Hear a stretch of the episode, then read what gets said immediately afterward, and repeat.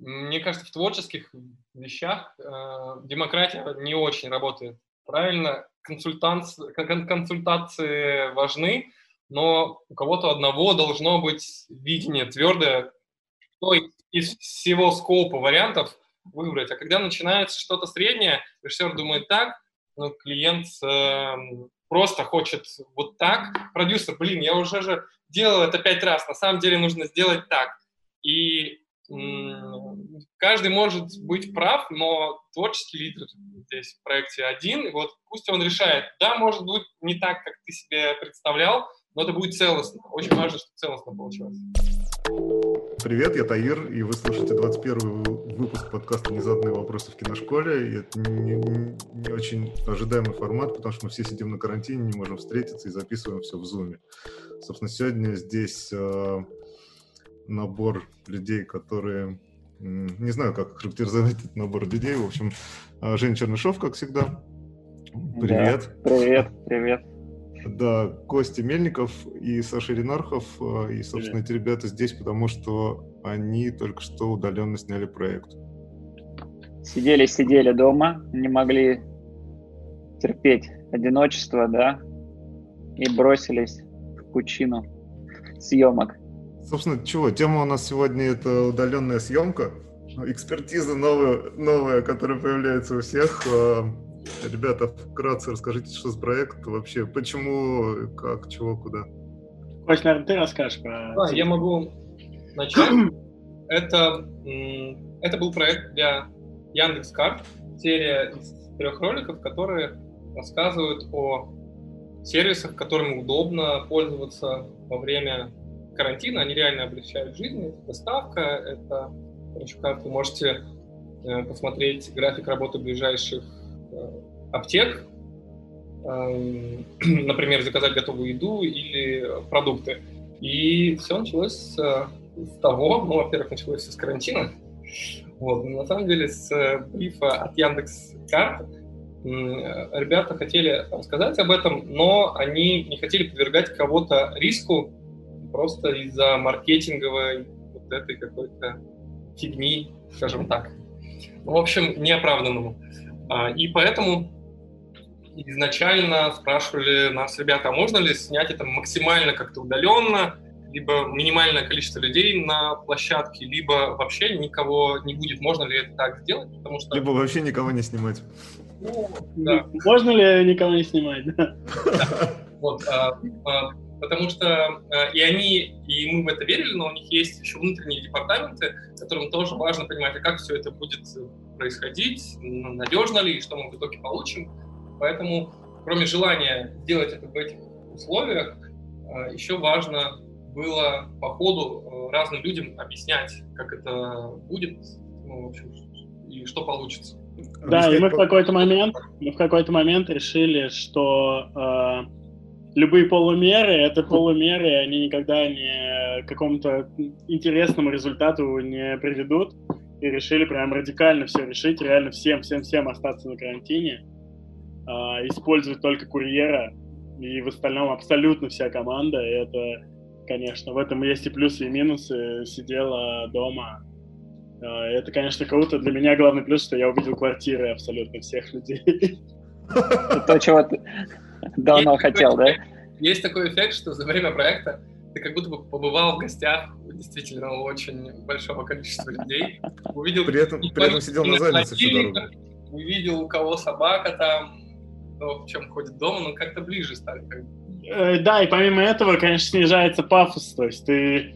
Эм, вот тоже вот эта работа, противоборство эго, вот эта вся история, которая обычно присутствует на работе, вот эти позиционирования: мы агентство, а вы продакшн, а вы актеры, а это оператор, оно все очень сильно нивелируется, остается самое чистое и самое, ну, не, не разбавленное, то, что ты можешь. Человеческий капитал.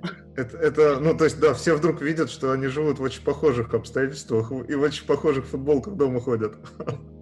Да, то, есть, да, да. То есть теперь нет разделения, да, на Zoom клиентский, Zoom продакшена, есть, Zoom есть, режиссера. Есть, мы, мы, наверное, дальше есть. Расскажем вам систему нашу, как мы это делали, но разделение все-таки есть, оно просто технологическое.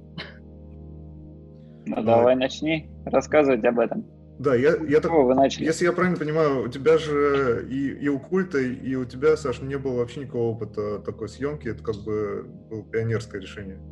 Ну, в том смысле, что... Это как костром, типа. Я сейчас не про качество, а про первопроходность. Да, слушай, нам не на что было ссылаться. Не то, что ссылаться, но нам не к чему было обратиться к какой-то готовой системе того, как это делается.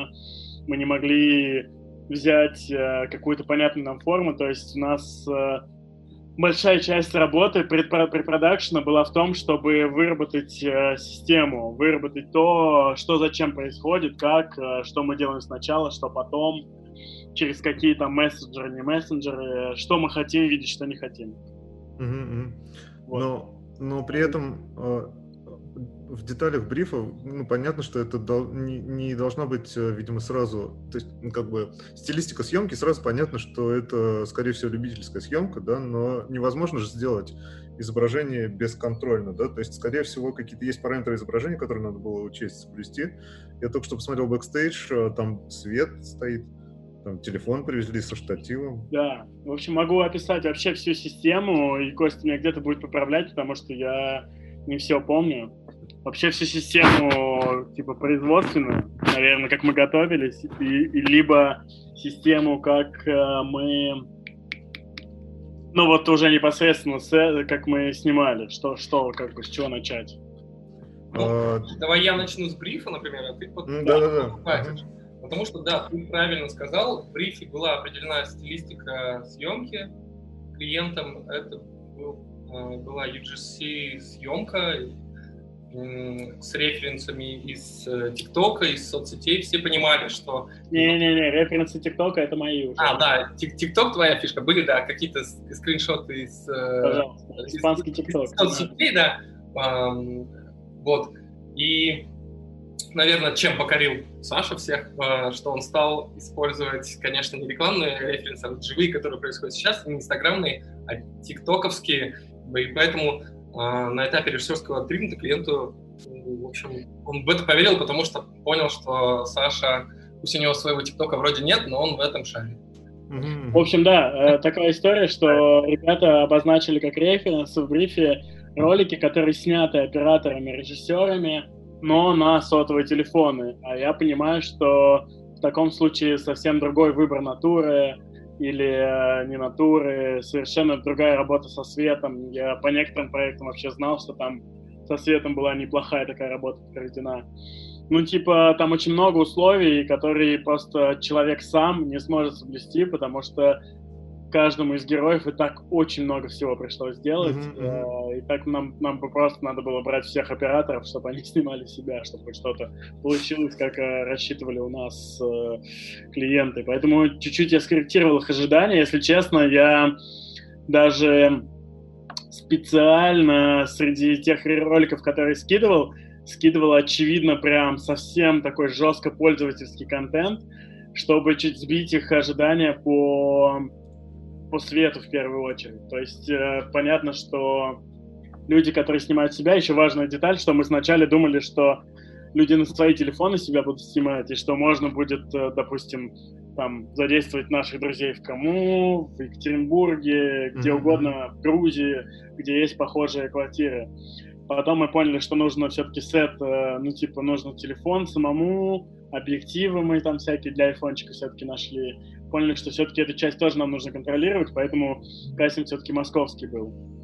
Uh-huh, uh-huh. Вот, но важно, что скорректировали ожидания по, по, по брифу, в, там, в режиссерских записках, в тритменте, что это люди снимают немножко по-другому, чем профессионалы снимают людей, как будто бы люди себя снимают. Uh-huh. Ну да, в ТикТоке это хороший референс, потому что там...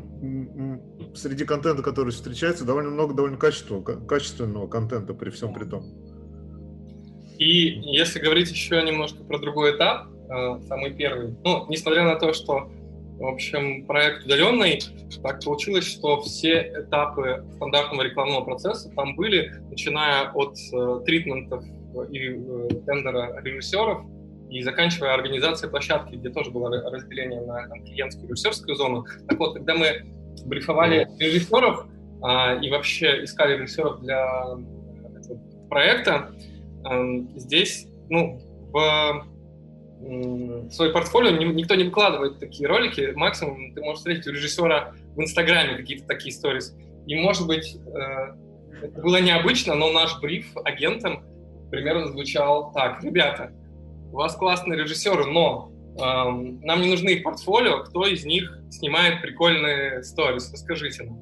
Конечно, mm-hmm. про кого-то мы знаем, кого-то следим, за кем-то следим, но независимо от того, снимает э, любит человек что-то кинематографичное или нет, важно, чтобы он умел ну, придуриваться, не знаю, сам любил снимать эти сторис что, и понимал, как это вообще работает и как он это сможет объяснить актерам потом. Mm-hmm. Вот, поэтому я знаю, что иногда Саша любит странные какие-то фото и видосы, и подумали, надо звать его точно. Да, я могу сказать, что ребята предложили вначале самому записать сторис, и я отказался, потому что мне показалось, что это типа чушь, что все-таки, ну, немножко не та задача, и если я сам запишу, это будет выглядеть как раз э, как не тот качественный контент из ТикТока, а как mm. вот тот некачественный. Короче, не как европейский, а как русский ТикТок. Поэтому я решил, что, что скорее ну, не буду этого делать, что скорее просто объясню, что я хочу видеть, в общем. А, еще по организации процесса и по тому, по... Короче, я понял, что в нашей работе есть две, есть большая часть вот такой физических действий, дойти ногами, там, поставить свет и так далее, и так далее, и так далее.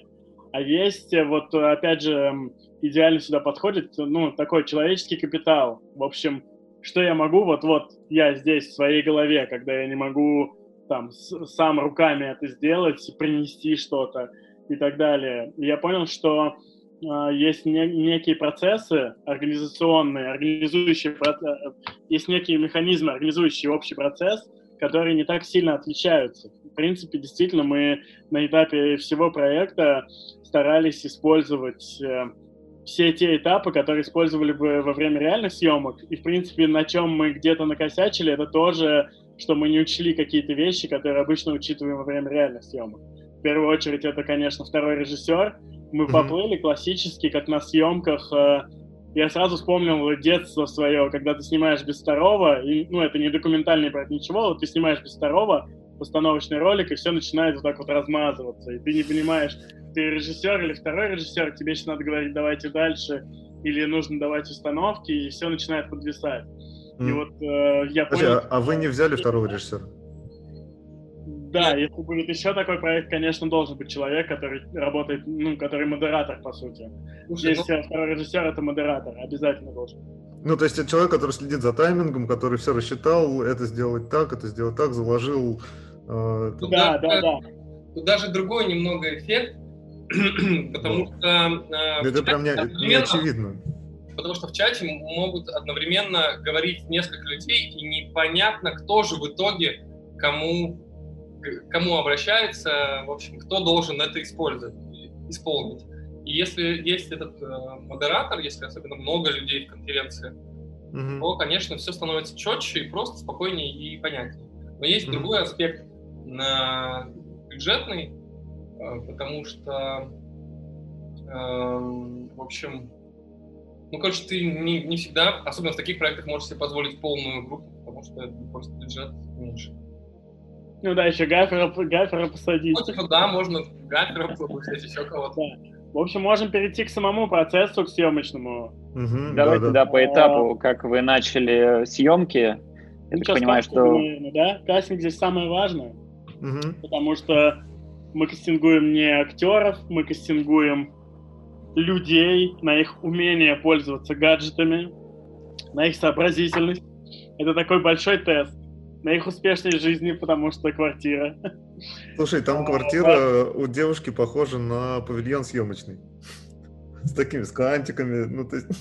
Я тебе скажу, что просто у нее подруга худпост. А-а. У нас, на самом деле, тут вот это очень важно, что в Москве каждый третий это имеет отношение к съемкам каким-то или к дизайну. Ну, это, это просто очень... у тебя круг такой, мне кажется. Ну, на ну, самом деле, окей, там, да. я их не знал до этого, я их не знал до этого. Прости, что перебил. Да, кастинг. Да, да, да, кастинг. В общем, важно, чтобы как можно раньше, чем раньше, тем лучше, переходить сразу к этапу, когда ты можешь тестировать актера вместе со всеми условиями. То есть, учитывая, что нам не нужна камера, mm-hmm. а все тесты, даже на самом первом уровне, они делаются быстро.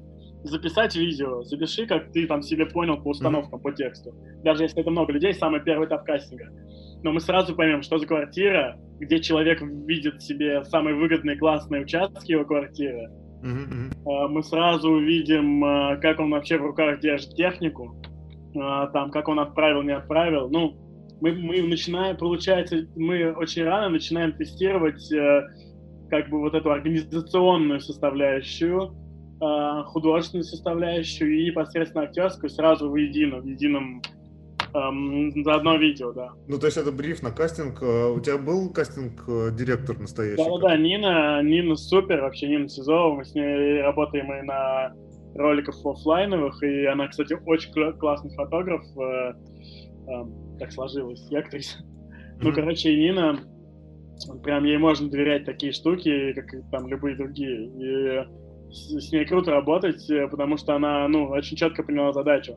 Кстати, маленькая ремарка, оказалось, что вот именно профессиональные актеры из нашего каста, пожалуй, самые не жизнеспособные, потому что они, видимо, из-за того, что у них там мастера и все, все такое, короче, создалось такое впечатление, что они немножко в прошлом. Mm. То есть им нужно прям гораздо больше было объяснять и... И, конечно, актеры... Короче, заработок актерский, скажем, театральный, это не заработок дизайнера вообще, и это сказывается на квартирах, а для нас это было критично. Mm. Поэтому от некоторых Но... пришлось отказаться. А у тебя задачи, видимо, же были такие, что играть надо не играть, скорее всего, да? Так, так прикол в том, что сама вот эта у нас история, сам телефон... Это же, ну, в документалистике, мне кажется, вообще важная тема. Чем меньше камера, тем естественный человек. Это всегда работает. Когда человек снимает просто на iPhone, да, сними себя на iPhone. Даже если на него смотрит пятьсот человек, он снимает себя на iPhone, а не, не работает на них. И в этом смысле и актеры очень быстро переключаются на то, что он сидит дома, скорее всего, в части своей собственной одежды. Ему не так сложно это вообще.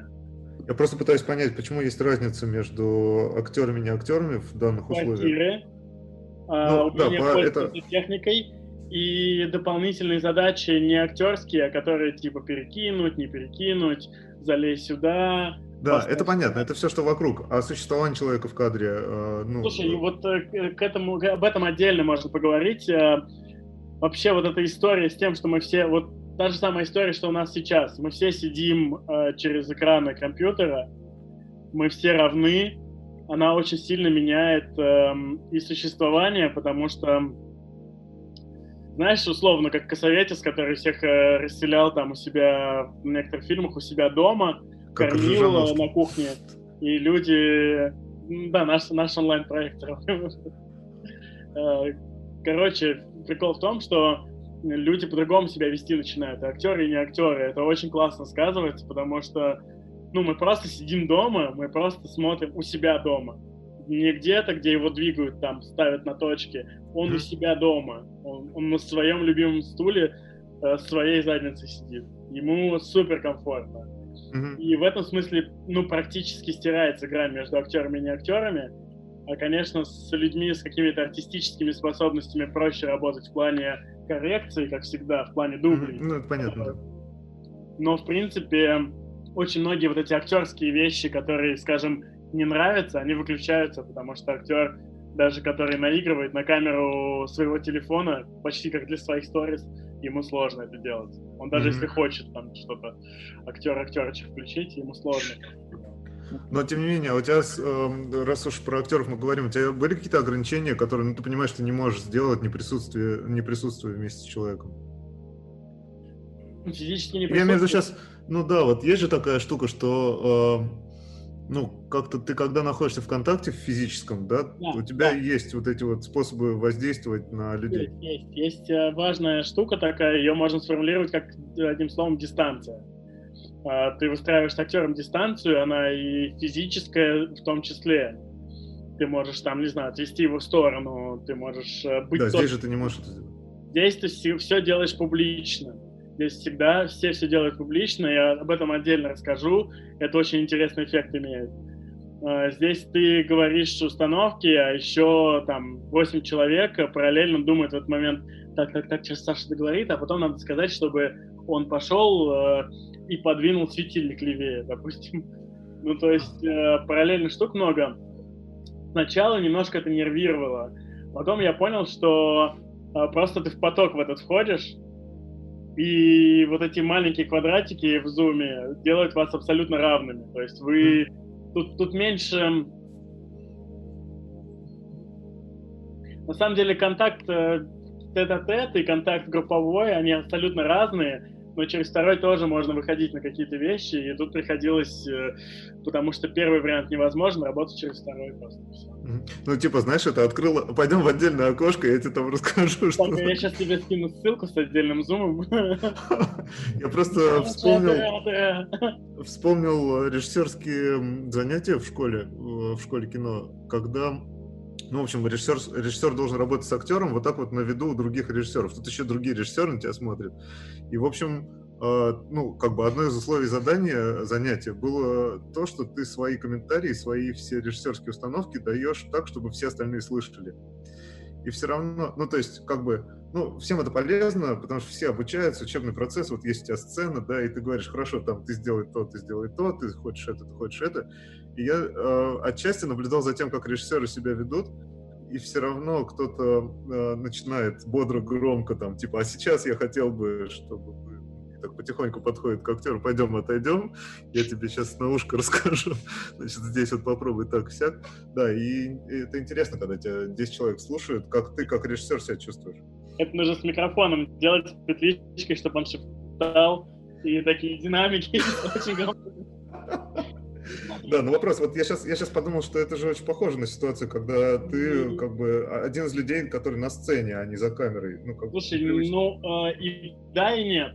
Э, во-первых, все-таки дистанция, опять же, у нас у всех она равная, но она достаточно большая через Zoom.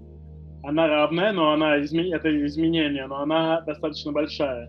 Мне, допустим, вот то, что ты говоришь сейчас, я даже слушаю, мне очень неприятно и некомфортно становится. Я бы, наверное, никогда на это не пошел, а если пошел бы, мне бы было супер неуютно, типа, потому что... Правда, это так. История с оценкой.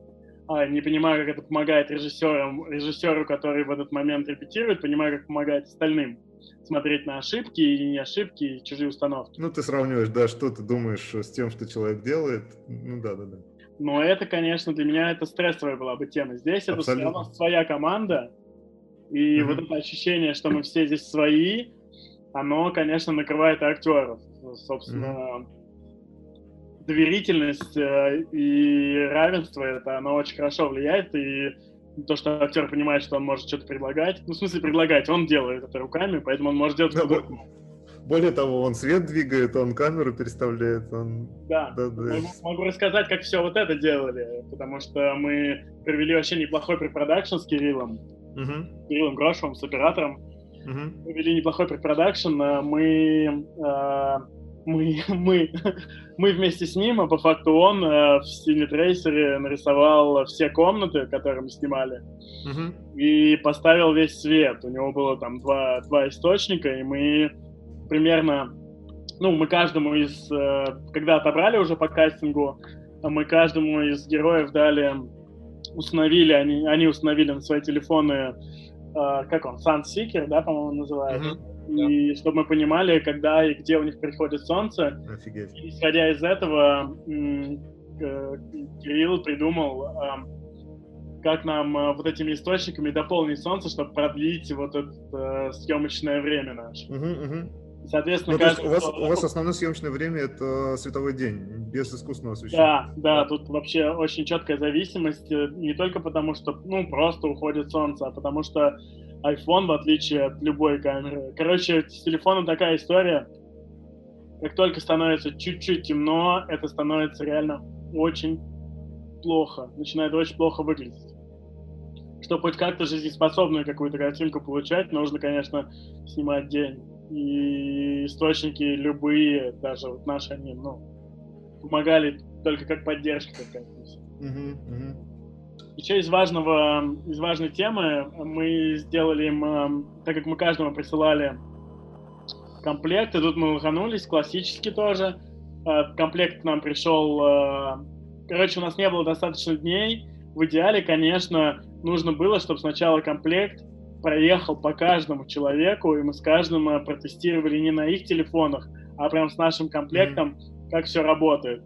И это бы, конечно, тоже сказалось положительно. То есть это тоже вот как и кастинг, нам нужно все тестировать, потому что у нас очень смешно, мы очень в смешном плане допустили лажу. Мы по умолчанию думали, что у всех супер классный интернет. Ага. Оказалось, что у ребят, которые там занимаются рекламой и каким-то дизайном, ну, как бы тоже из нашей среды, а, у них очень плохой интернет, и из-за этого мы очень много тратили время просто на то, чтобы подождать, пока нам там докачаются файлы, тут отвалилось, тут нужно снова переподключаться и так далее, так далее, так далее. Вот, и, короче, мы присылали вместе с техникой очень подробную инструкцию, что зачем делать. Типа, отсюда возьмите это, отсюда это. Знаете, как вот сейчас доставка готовых, э, не готовых, в смысле, а ингредиентов обедов, и ты типа, встаешь, здесь курица, здесь зелень, это добавляешь сюда. Вот мы такие же штуки доставляли с техникой, чтобы люди все понимали. И там была, собственно, картинка, вот их комната и куда ставить источники. Угу, угу. Ну, которые ну, в, в трейсере сделали, да? Да, да, да, да, да. Нормально. Мы раскадровку сделали, и в трейсере раскадровку сделали. Наверное, прям без раскадровки можно было обойтись, но тут это уже такая клиентская история, потому ну, что да, там Cinema четыре дэ, трейсер, я знаю, что ну, не все воспринимают на стороне клиента, а тут у нас, помимо того, чтобы просто ну, все вместе снять прикольные ролики, у нас еще была, конечно же, ну, задача сделать рекламу. Это на процесс много тоже ограничений и условностей. А можешь рассказать про технический сетап? То есть вы смотрите с какой-то одной камеры, но она не съемочная. Да, смотри, мы немножко сделали криво, мы сейчас перепридумали и узнали всякие а, приложения, как сделать лучше. А, у нас еще монтажер, он к нам присоединился, его бы раньше присоединить. Антон Иванов, он просто...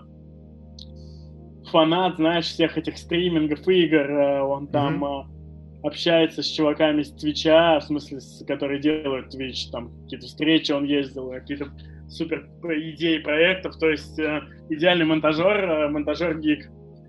И вот он уже после, уже вернее во время съемок наприсылал всего, как можно было это сделать, еще оптимизировать, но мы сделали таким образом. Мы хотели нормальный плейбэк, нам... казалось, что это очень важно, потому что видели какие-то скрины у знакомых, там кто-то что-то параллельно начинал снимать, и все было сделано очень, ну, было много ограничений. Мы как сделали? Криво, но а, у нас было... Мы расшар... Ну, у нас, соответственно, был э, мастер-план, наверное, не знаю, ну, короче, вид, вид на площадку с одного mm-hmm. ноутбука. Он стоял на стороне, и мы с него видели вообще все, что происходит, и с него же я общался, ну и мы все общались с героями. Это в основном нужно для того, что когда ты даешь комментарии из серии там «передвинься туда», «подвинь свет туда», то есть ты видишь как бы да, всю да. мизансцену, да? Но это не съемочный план. Нет. И дальше у нас вот как э, отдельным экраном на ноут мы расшаривали экран... Э, Или прямо с телефона. По-моему, прямо с телефона мы расшаривали экран в Zoom. Экран uh-huh. телефона. Uh-huh. И вот это был наш те... плейбэк. На телефоне стоит второй Zoom, который шарит да. в Zoom и снимает одновременно. Не, Или мы было... шарили на экран и оттуда в Zoom, Кость, не помнишь? Нет, мы через AirPlay передавали картинку. А, то есть телефон, который снимает через AirPlay, передает свой экран на второй ноутбук, который его отправляет да. в Zoom, да. и да. ты его видишь да. как плейбэк. Да. Да. И плюсов и минусов, вернее, из минусов. А, абсолютно нормальная, немножечко лагающая картинка, когда запись не ведется, угу. и когда человек нажимает запись, по сути, все, все если есть маломальски сильное прям движение, все зависает. Угу. Как Но... ты с этим борешься? Ты потом скачиваешь э, сразу же? Проще. Сейчас, секунду. проще. Мы, получается, делали так. Мы записывали дубль, ну, там, либо в дубле мы записывали несколько сразу вариантов, там мы обсуждали, какие, ребята записывали, потом сразу они нажимали play, проигрывали mm. файл. А, он когда проигрывает, он нормально. Файл, он проигрывался нормально. Я смотрел и понимал, ну, можно уже с этим работать или нужно переснять. Mm. Там, чаще всего можно было работать, я им говорил, что, типа, ребят, я... Сейчас э, посмотрю, посмотрел, писал там в телеге. В общем, расскажу сейчас лучше, знаешь, как про весь процесс. Э, значит, э, сначала мы говорили, я говорил э, с актерами. До меня говорил с актерами э, Кирилл, оператор и худпост. Там, да, выставили сетап, все утвердили, все. Дальше они выключают звук. Я говорю, установки какие-то актерские, им нужно оп, стать актерами резко. Uh, иногда нужна была репетиция. Это, но... это прикольно. Да? Сейчас ты оператор. Пойди поставь вот это туда, да. Сейчас ты художник. Да, вообще каждому из них накануне uh, звонил uh, художник, звонил оператор, звонил мейк, uh, и отдельно, по сути, люди получали мастер-класс по работе с uh, собственной внешностью, с uh, собственной квартирой, со всем. Потом уже перед съемками, в день съемок. То есть все абсолютно так же. То есть я сначала в чате, там присутствует художник-постановщик и оператор. Выставляется сет, все правится. Потом через какое-то время в этот Zoom, в отдельный, захожу я. Отдельно у нас э, открыт Telegram. В Телеграме, в нашей переписке, э, в пине, чтобы не терялось. Отдельной ссылкой Zoom режиссерский, отдельной ссылкой Zoom клиентский. В клиентском Zoom сидит Костя, сидит Тимур, еще продюсер, и сидят, соответственно, наше агентство и клиент. В клиентском, а, в клиентском зуме, значит, эти стикеры можно отправлять, там, например, коньяк, чтобы поехал там. Да, он платный просто. Просто, да, была клиентская палатка, по сути. Да-да-да. И, соответственно, я, мы писали дубль, я просил человека запустить с телефона видео. Допустим, мне нравилось. Дальше тоже уже заранее проинструктированный человек скидывал на драйв, на Google Drive. Мы говорили вот в эту папку сюда, он скидывал. Дальше я переходил, но в этот момент важно, что монтажер выключенный, никогда не включенный, тоже сидел в чате в этом зуме.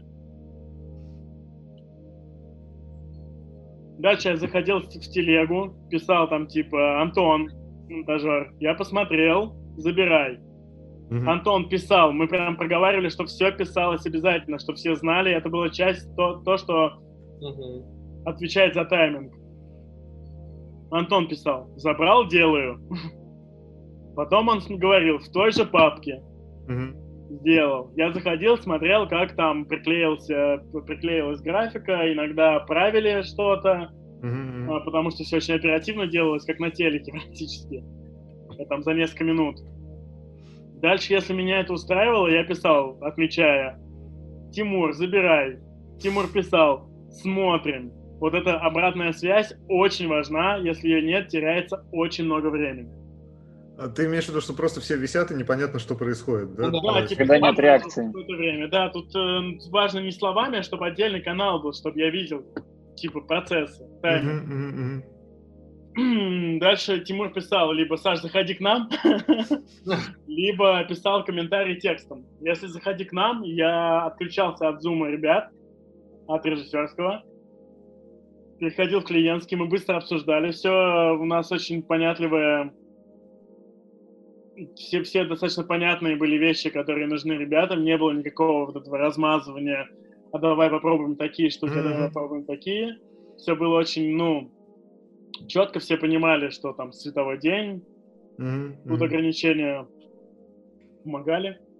Надо отдать должное, да. Клиентам хорошо да. себе представляли результат, и ну, важные вещи действительно просили да, попробовать, повторить, но все было очень хорошо.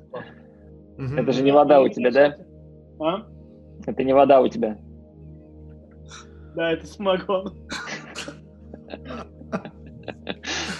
Блин, я очень давно не разговаривал. Mm-hmm. Yeah. Слушай, э, да, ну окей, давай, да, знаешь, к чему перейдем? Это, может быть, даже не к тебе уже вопрос, а можно ли оценить сейчас ценообразование такого проекта? Это точно не ко мне вопрос. Точно не а, к тебе. Слушай, я не могу называть конкретных цифр, это все-таки эн ди эй, uh-huh. но могу так это сформулировать. Это дешевле, чем некий средний диджитал ролик, ну, допустим, в два раза. Они разные действительно бывают, но угу. вот э, так я могу это сформулировать. Но, но при этом э, вот там сидят худ... сидит художник, сидит э, оператор-режиссер, э, наверное, монтажер. еще... Да, э, режиссер монтажа, а звук, кстати, звук... Э, э, там, Слушай, там... Э, в нашем случае мы сначала думали, что нам нужен звук еще, но я просто... вспоминаю, что такое еще звук, который человек сам что-то где-то должен нацепить. Там дальше началось это, типа, ой, ну давайте, может, звукорежиссер заедет, быстренько по петличку поставит и уедет. Я понимаю, что это нарушение нашего вот этого процесса. Mm-hmm. И, не хардкор. И наши ролики, я понял, что они нам позволяют, так как это и джи си, если нам нужен какой-то звук, то, господи, на ТикТоке люди не пишут петличку. И не там пишут, да. Бум. И максимум, если нам что-то нужно было, мы решили записывать это на телефон, но в результате э, с музыкой и очень хорошо сработало то, что сработало. Да, еще важно, что у нас композитор был. Но он не в чате. Имеется в виду, сейчас, Нет, сейчас вопрос... Он на посте. Да, вопрос про ставки вот этих всех людей. Это же нестандартные какие-то... Нестандартные... Ого, у меня тут дождь дождем. Да, дождь отлично. Сейчас на велике ехать, да. Слушай, ну, я понял, о чем ты говоришь, и здесь, наверное, мы просто плясали от возможности клиента. Был определенный бюджет, и мы уже смотрели, как бы, кто нам здесь точно нужен, кто вообще готов это сделать в те деньги, которые есть. Потому что, конечно, это не стандартные рекламные ставки, но у всех было время, mm-hmm. и это была сработавшаяся команда, поэтому... Честно говоря, многим понравилась задача. Ну, я знаю, что это странная задача, но это интересная штука. Ну, а как вот ваш прогноз в дальнейшем? Такая история будет еще повторяться? Я, или вы больше не спросил... будете в нее влезать? Слушай, спросил ну, про ставки. Ставок, типа, ну, мы, мы думали об этом с агентом, у нас там были какие-то идеи, мы между собой обсуждали. Но, как я понимаю, прям такие... Моя карантинная ставка на удаленку вот такая вот. Два людей нету, типа. Если я примерно представляю после проекта, сколько это может стоить, столько же, типа, сколько стоило. Но mm-hmm. ну, имеется в плане, допустим, моей ставки. Но опять же, это все индивидуальное обсуждение по проектам. Конечно же, это может быть востребовано, потому что мы очень-очень большую работу над ошибками еще проделали. Мы после встретились в Zoom. Mm-hmm. И обсудили, что мы сделали не так и что можно сделать лучше. И оказалось, что прям можно столько сделать лучше. Можно, по сути, привести камеру там определенную и абсолютно все настройки вывести на удаленку оператору.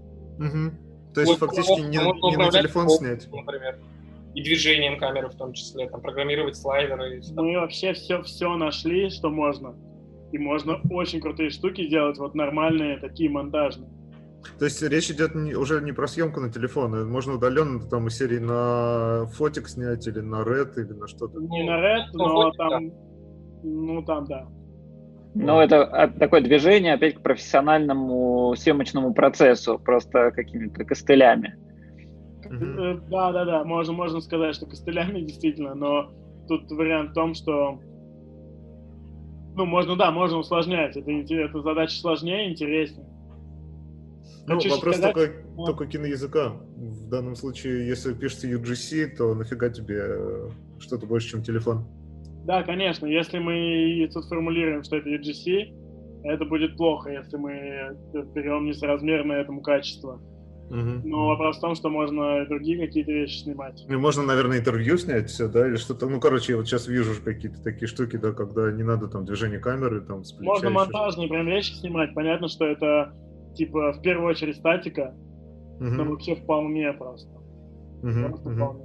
Ну, если... Мы даже, мы даже смотрели с оператором, ой, с оператором, с эм, монтажером, э, так совпало, что через несколько дней после нашей съемки был, эм, короче, какой-то большой, какая-то большая история, которая офлайново должна была произойти, естественно, по мобильному кино американское.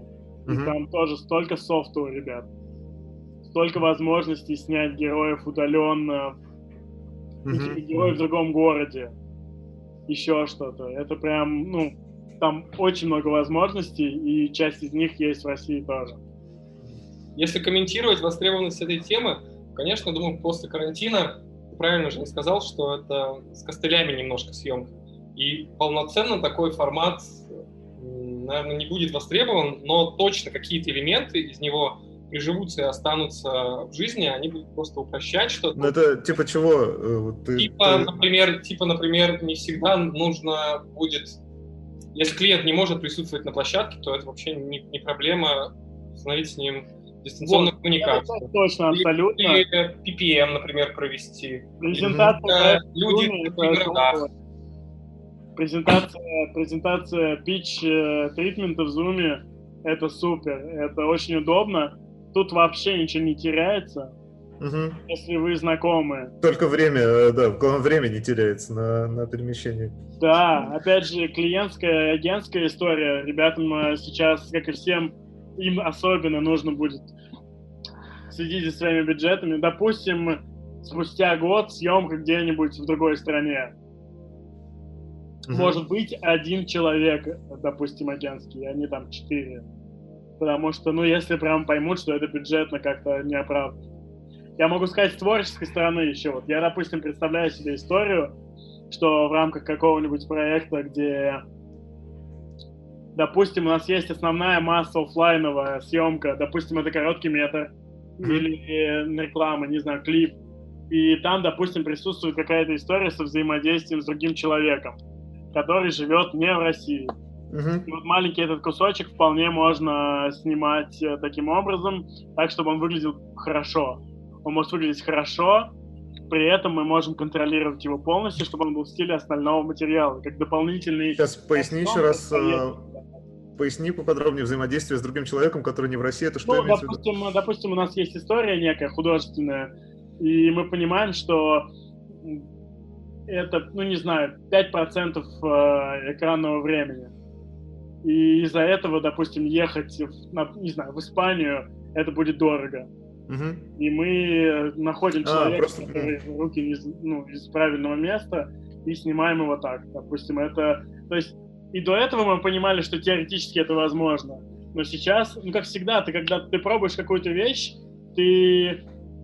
иногда не вырастаешь в плане умений, вот теперь ты такой обученный, а ты просто получаешь уверенность. Uh-huh. И у меня, допустим, теперь есть уверенность, что можно справиться удаленно и сделать какие-то интересные вещи, с которыми, ну, не будет стыдно. Uh-huh, uh-huh. Это интересно, потому что всегда, когда речь идет о том, что передать съемку в другие руки, это всегда какое-то такое щекотливое ощущение. Ну, то, блин, лучше съездить и там все... Да, это вот наше желание из прошлого, вот эти хваталки, понимаешь? Но вот это ру- руки человеческие, которые давно уже в, в интернет-пространстве, mm-hmm. орудия, ну, мы все говорим про то, что, ну, там, в смысле, мы все говорим, ну, типа, любые орудия наши, они там продолжение нас, да, все любят об этом говорить, какая-то такая, типа, философия. А вот мы молотком забиваем что-то, а не рукой. Ну, рука же, вот она, ей же проще. Но это такое же орудие, и просто нужно в него поверить, и все. Очень сыкотно. Если добавить еще парочку моментов здесь, то, например, это может быть монтаж на площадке, тоже удаленный. Например, если ты снимаешь где-то в другой стране и хочешь это сделать с быстрым, со своим да. проверенным монтажером, типа Жени, вот, например.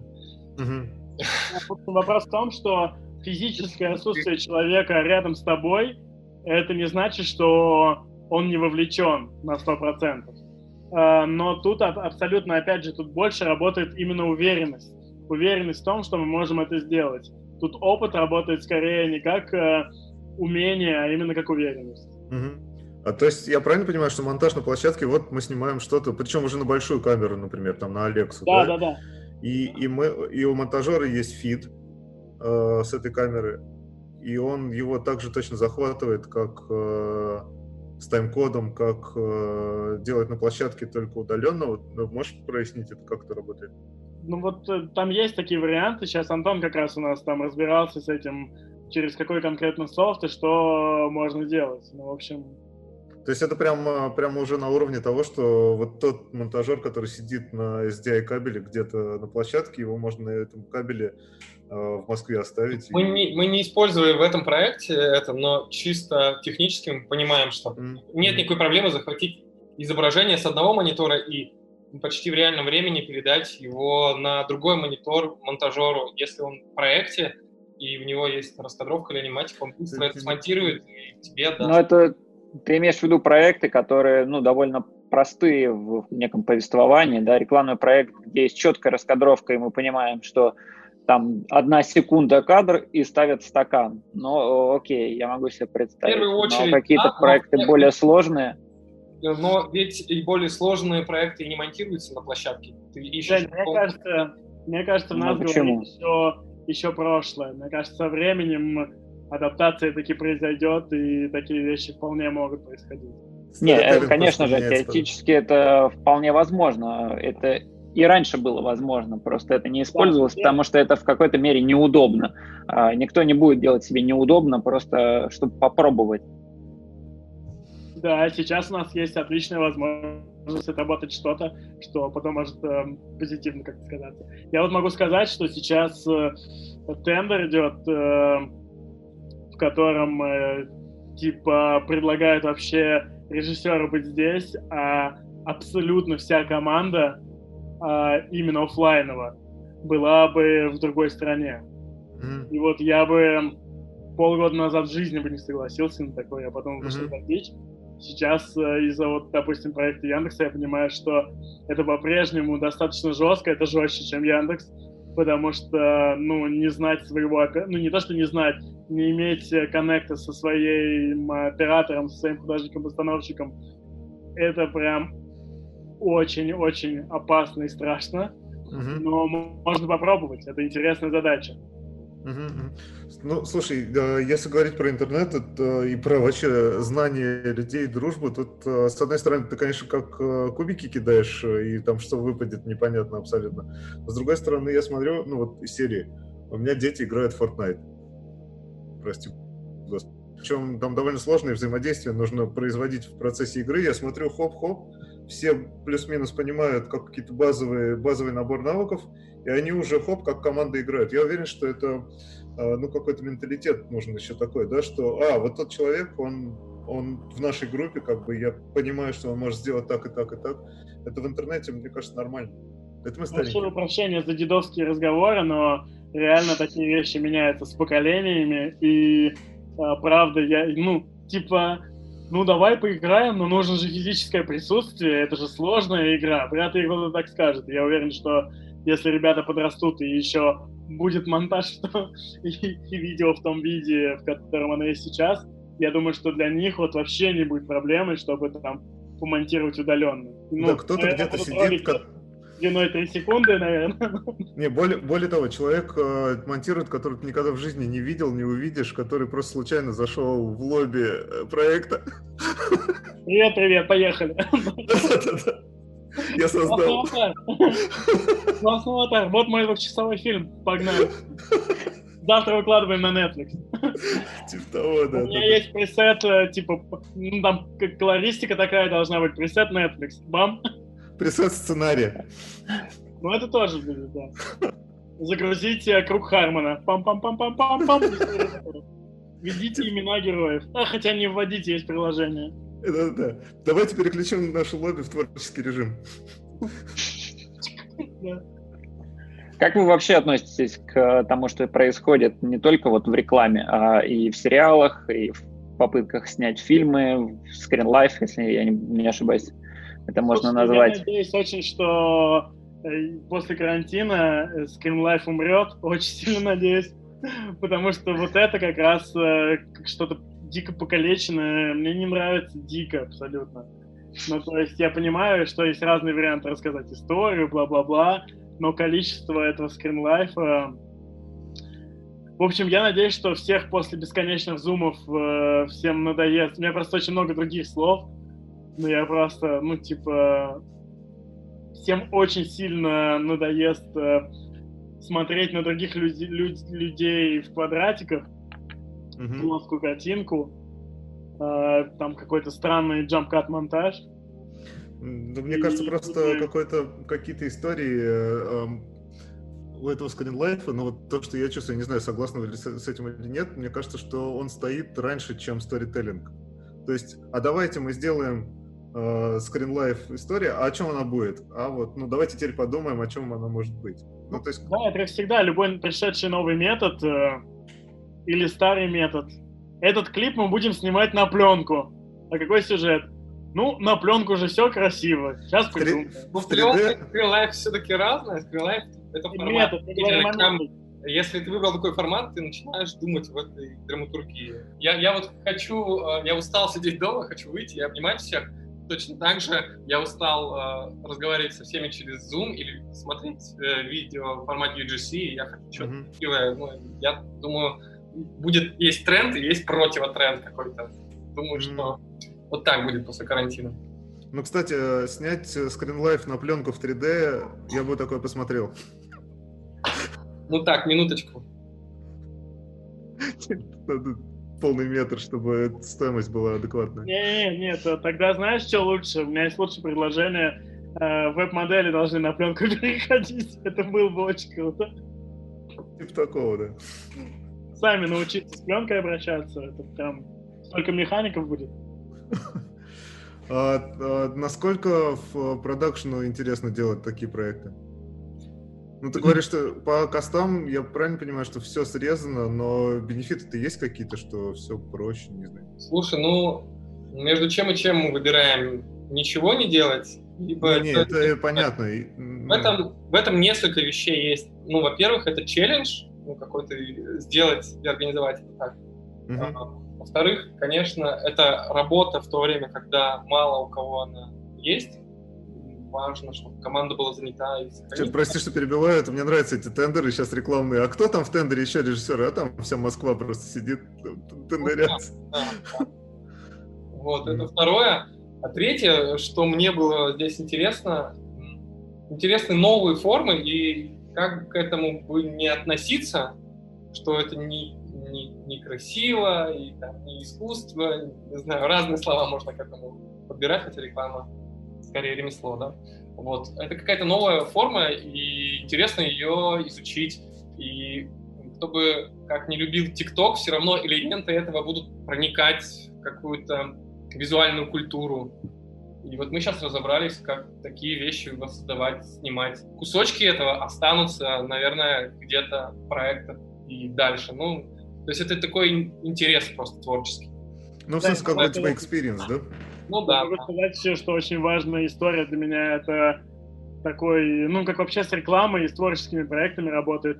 Это тест команды. Это, mm-hmm. во-первых, есть такая легкая наркомания. Не хватает вот этого «Эй, команда, типа делаем какой-то проект». Сижу тут один, думаю, ну, надо вещи перевозить.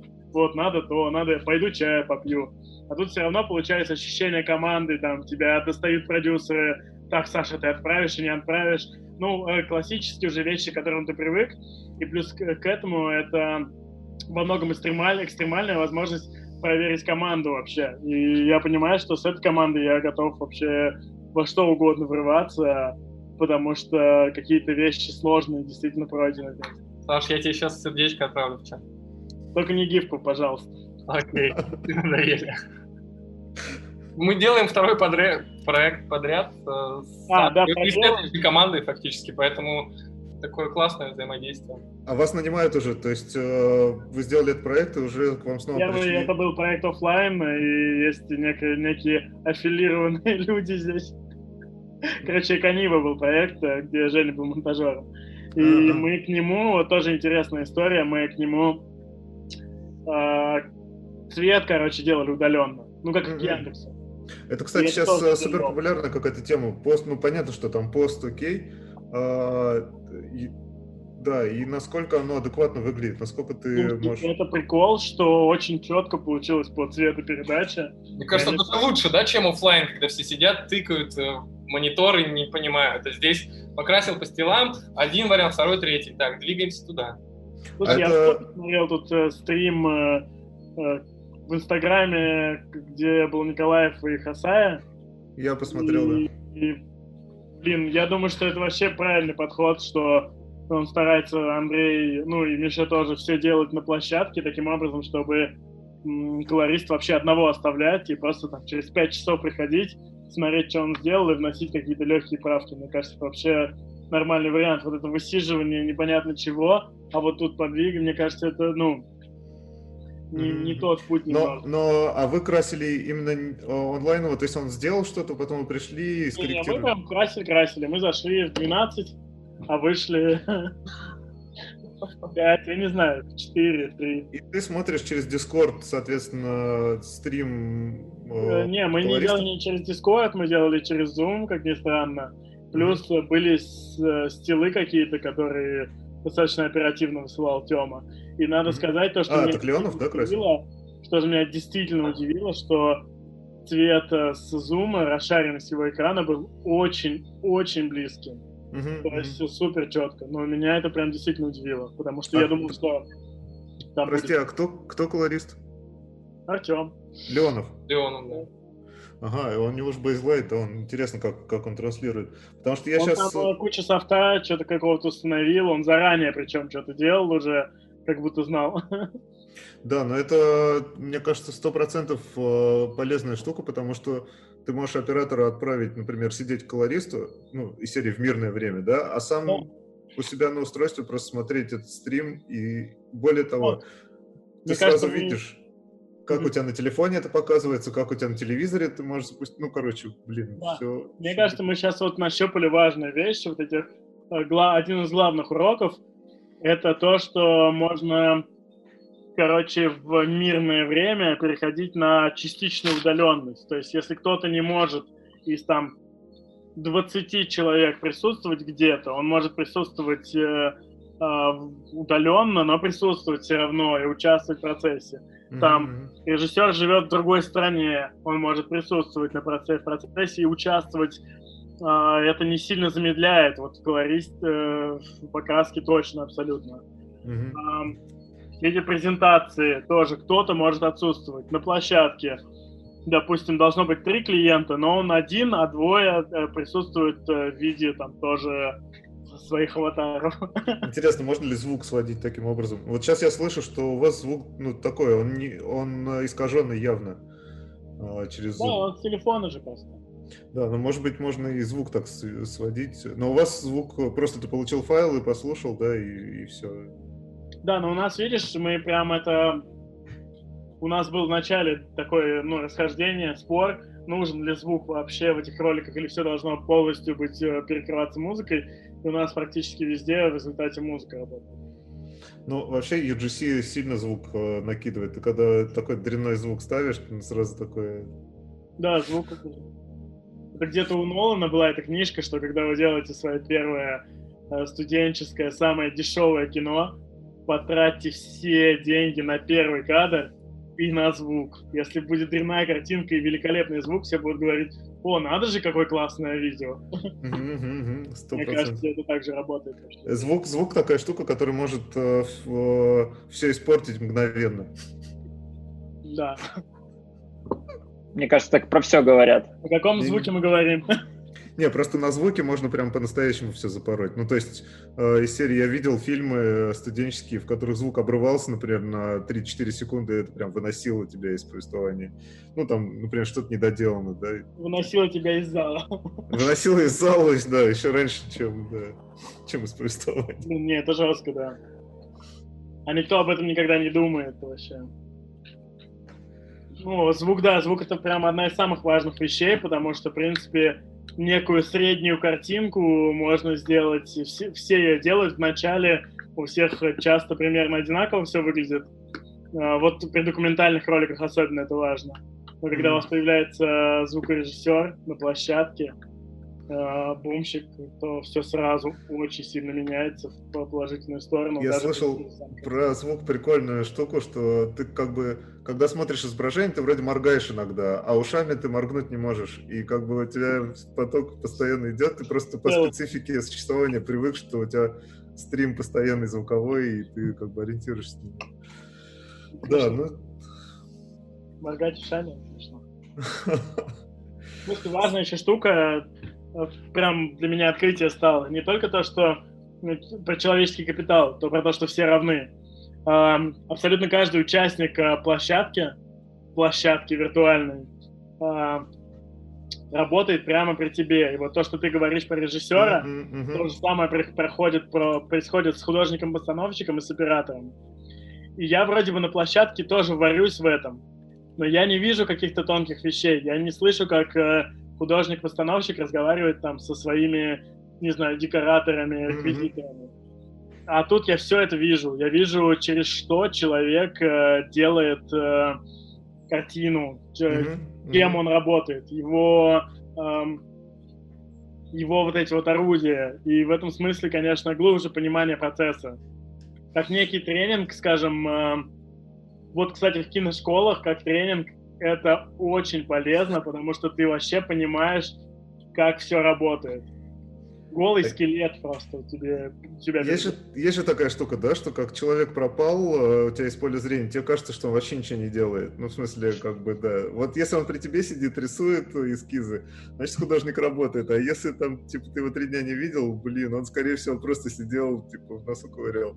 Это мы обсуждали в, в подкасте с Леной Лишонок, когда вот есть такое ощущение, что, да, типа, удаленные ребята не, ну... Типа... Да, фрилансеры все раздолбали, да, вот это. Да-да-да-да-да. Это, знаешь, да. Это на самом деле та вещь, которая в какой-то момент э, абсолютно нормальных людей, которые начинают собственное дело, собственный продакшн, допустим, открывают, превращает в упор этих начальников, э, когда они такие: так, а ты во сколько должен был прийти на работу? Mm-hmm. И ты такой: а, вообще-то я, ну, я, я все сделал, зачем мне приходить на работу? Мы же договаривались, что, ну, свободное посещение. Это, да, видимо, это ощущение. А вот в двенадцать хотя бы приходи. Это вот, это, видимо, есть это ощущение, что если ты человека не видишь, то его не существует. Да, это оно абсолютно.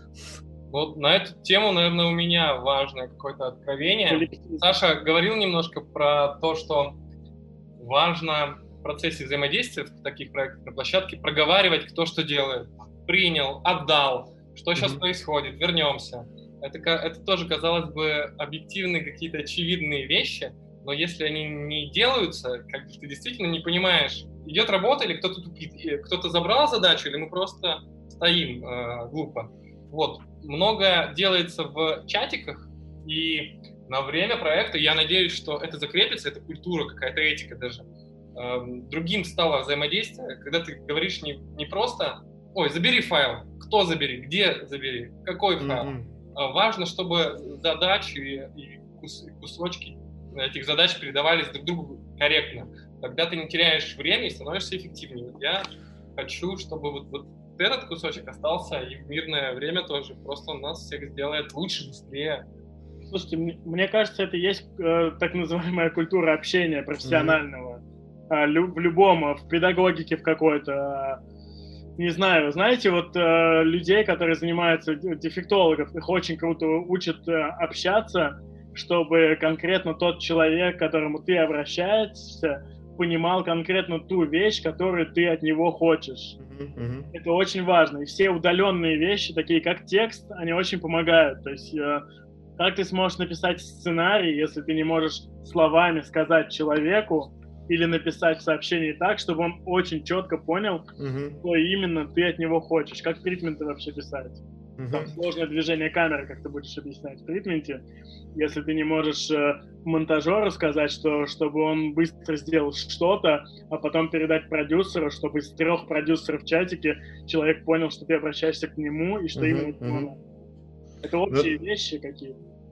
Но навык, так или иначе, это надо просто разрабатывать, ну, как бы полезно его разрабатывать. Видимо, на этих проектах просто прокачиваешься с двойным э, получением опыта. Да, да, просто, знаете, скорее всего... Начинают всегда с имени. Типа, обращаешься к человеку, чтобы он обратил на тебя внимание, ты начинаешь с имени его. А mm-hmm. для этого ты отмечаешь в чатике, допустим, в Телеграме человека. Просто первое правило. Если, если там особенно больше трех человек, mm-hmm. больше двух, ладно, на самом деле, ты отмечаешь человека, к которому обращаешься. Потому что ты обращаешься к нему, это обращение. Ты говоришь, извините, молодой человек, не знаю. А при этом вы стали использовать вот эту вот тему, когда ты нажимаешь на сообщение и ответить на конкретное сообщение, чтобы все видели, да? Обязательно, тоже, да. Я отмечаю, и даже там отмечаю человека во избежание, хотя ему приходит уведомление. Это же какая-то такая очевидная, да, штука, что, ну, типа, там идет чат из двадцати человек, и тут вдруг кто-то ответил, да, могу, там, типа, или что можешь? Ну, не знаю, знаешь, мне нравится вот... классические наши истории, над которыми мы все смеялись э, раньше, знаешь, когда только все это начиналось, э, общение в почте, mm-hmm. до прям того, как мессенджеры уже взяли верх, и что-нибудь такое, ну не знаю, или надо повеселее, и люди такие, и массовые рассылки, и люди такие... Чего? Да кому? Куда? Что? Извините, что вы имеете в виду? Что надо сделать? Что Неужели надо... непонятно? Знаешь, mm-hmm. и, ну, коммуникация — это универсальная вещь, которая имеет отношение не только к видео, а вообще ко всем. И mm-hmm. культура коммуникации увеличивается сейчас, потому что ты не можешь ее заменить, скажем, активной жестикуляцией. Mm-hmm. Не можешь сказать, не, пойти ну, вон туда. Да-да-да, туда, куда, Можно туда. Сказать, а, влево, в твое лево. Если ты пойдешь, там будет стул, его нужно будет подвинуть примерно на ширину твоей ноги, типа. Человек — мера всего, и объясняя человеку, ты объясняешься ему, исходя из того, что он способен понять, находясь в этой своей локации. Развивает воображение. Развивает искусство формулирования, я бы сказал.